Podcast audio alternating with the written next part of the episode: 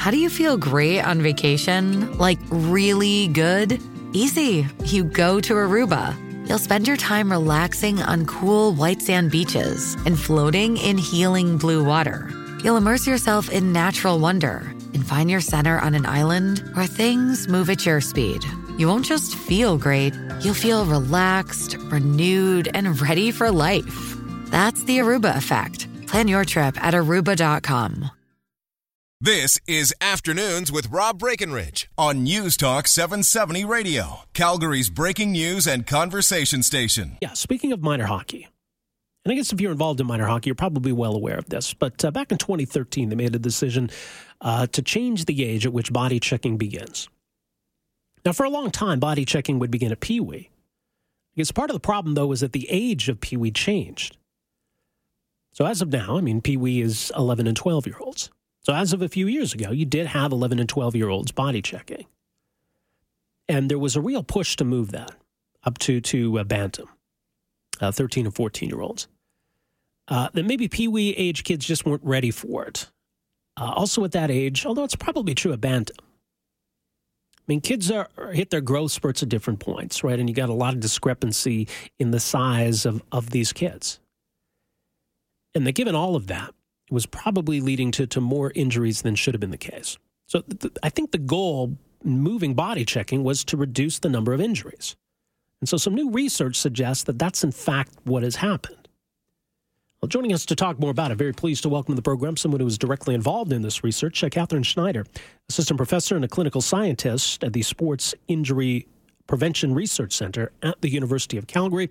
Uh, Professor Schneider, great to have you with us here. Welcome to the program. Oh, thank you for uh, calling. All right. Well, I guess it's straightforward enough because we collect data on all of this stuff. So if we wanted to know if uh, injuries and concussions are going down, is that data readily available? Right. So what what this study entailed was we had um, the opportunity, given the national body checking policy change on youth uh, concussion. Um, so what we did was we evaluated the uh, series of 800 kids, over 800 kids, in the 2011-2012 season prior to the rule change, and then over 600 kids in the 2013-2014 season that were playing at the Pee Wee level, so the 11 and 12 year olds, as you mentioned, um, and evaluated evaluated the number of concussions and injuries that occurred.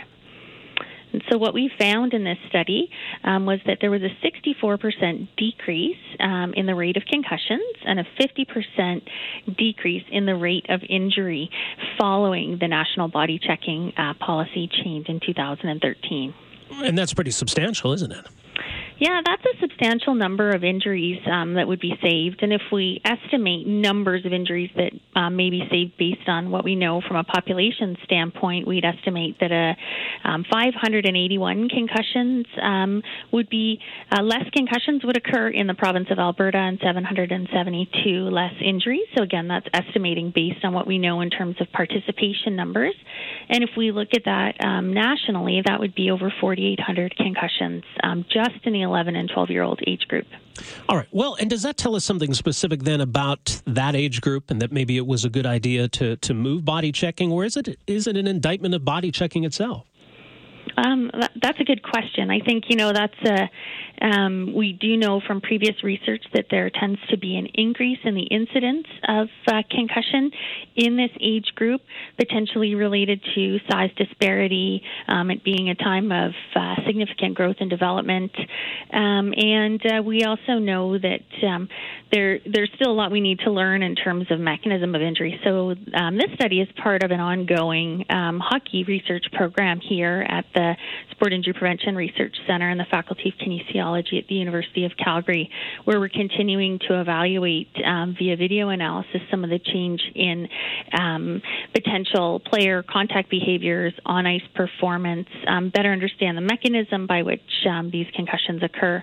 And we're also uh, continuing to collaborate with Hockey Canada, Hockey Calgary, and Hockey Edmonton um, to look at uh, various concussion prevention strategies, such as looking at helmet fit equipment, different types of prevention strategies, the effective education, management, and rehabilitation.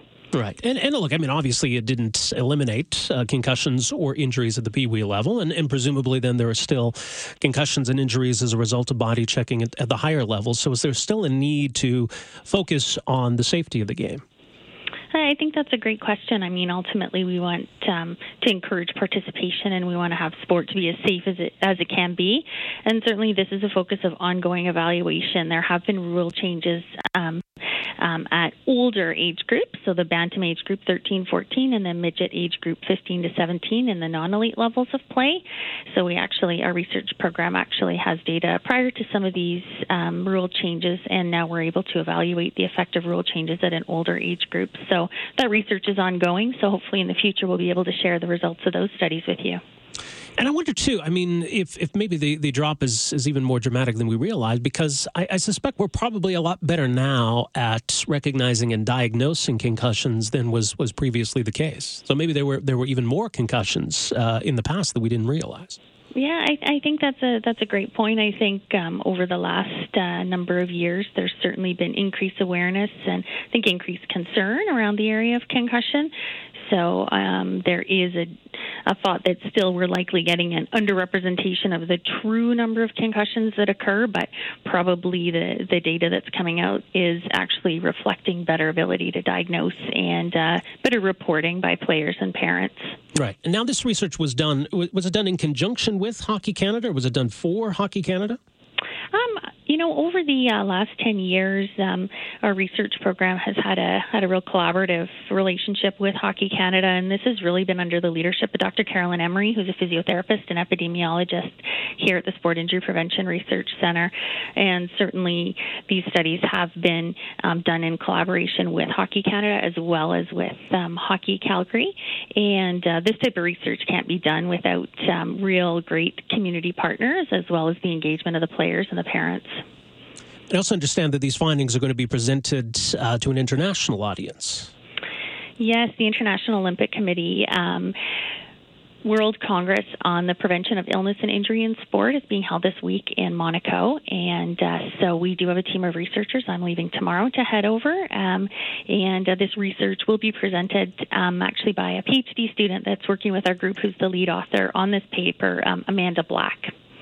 All right. Well, certainly interesting findings, very important findings as well. Catherine, thanks so much for making some time for us here today. Really appreciate this. Thanks so much. All right, there you go. That's uh, Catherine Schneider at the Sport Injury Prevention uh, Research Center at the University of Calgary, uh, telling us about this uh, research, which shows a pretty steep drop off the number of concussions and injuries at the Pee Wee level. Now, maybe we should have expected that. Maybe there, there's no surprise there. Right? Someone texted uh, to say pretty much that. Uh, says, no offense to your guest. I'm sure she's a very bright woman, but do we really need a scientist to tell us that kids will get hurt less when they aren't plowing each other through the boards while playing hockey? If you don't want kids to get hurt, eliminate body contact. Well, I guess we could, should we? Right? I mean, it gets to the question of is body checking an integral part of hockey? Is it something that kids need to learn and should it be part of the game? Obviously, it's not going away at the pro level. And uh, I, I, think certainly it's not going away at the uh, upper levels of Elite Junior. So, at what point do you introduce it? I think there's an argument to, to make that the sooner kids can learn how to check and how to take a check, you do res- reduce the number of injuries and concussions that occur once it's part of the game. So I'd be curious to see some numbers about what's going on at the bantam level. Did the number of injuries and concussions at the bantam level go up after it was eliminated at the Pee Wee level? Right? And so that's another question because if bantam level kids are just engaging in body checking for the first time, maybe that lends itself to more injuries and concussions. But I guess that, that's a question that should be raised. Kids are playing hockey for fun. Kids are playing hockey because we want them to get out and be active and exercise. And that's what hockey does. Why do we need the body checking?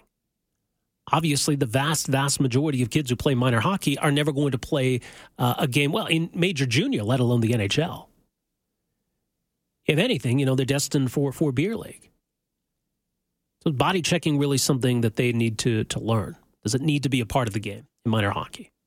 I think in some associations, even at Bantam, it's uh, kept more to the uh, elite levels of Bantam than necessarily the lower leagues. You know, maybe to find those kids who might end up playing major junior and expose them to it. But for the rest, why bother? So, what do you make of this? 403 974 8255. We're back with more right after this. Afternoons with Rob Breckenridge, starting at 1230 on News Talk 770 Calgary.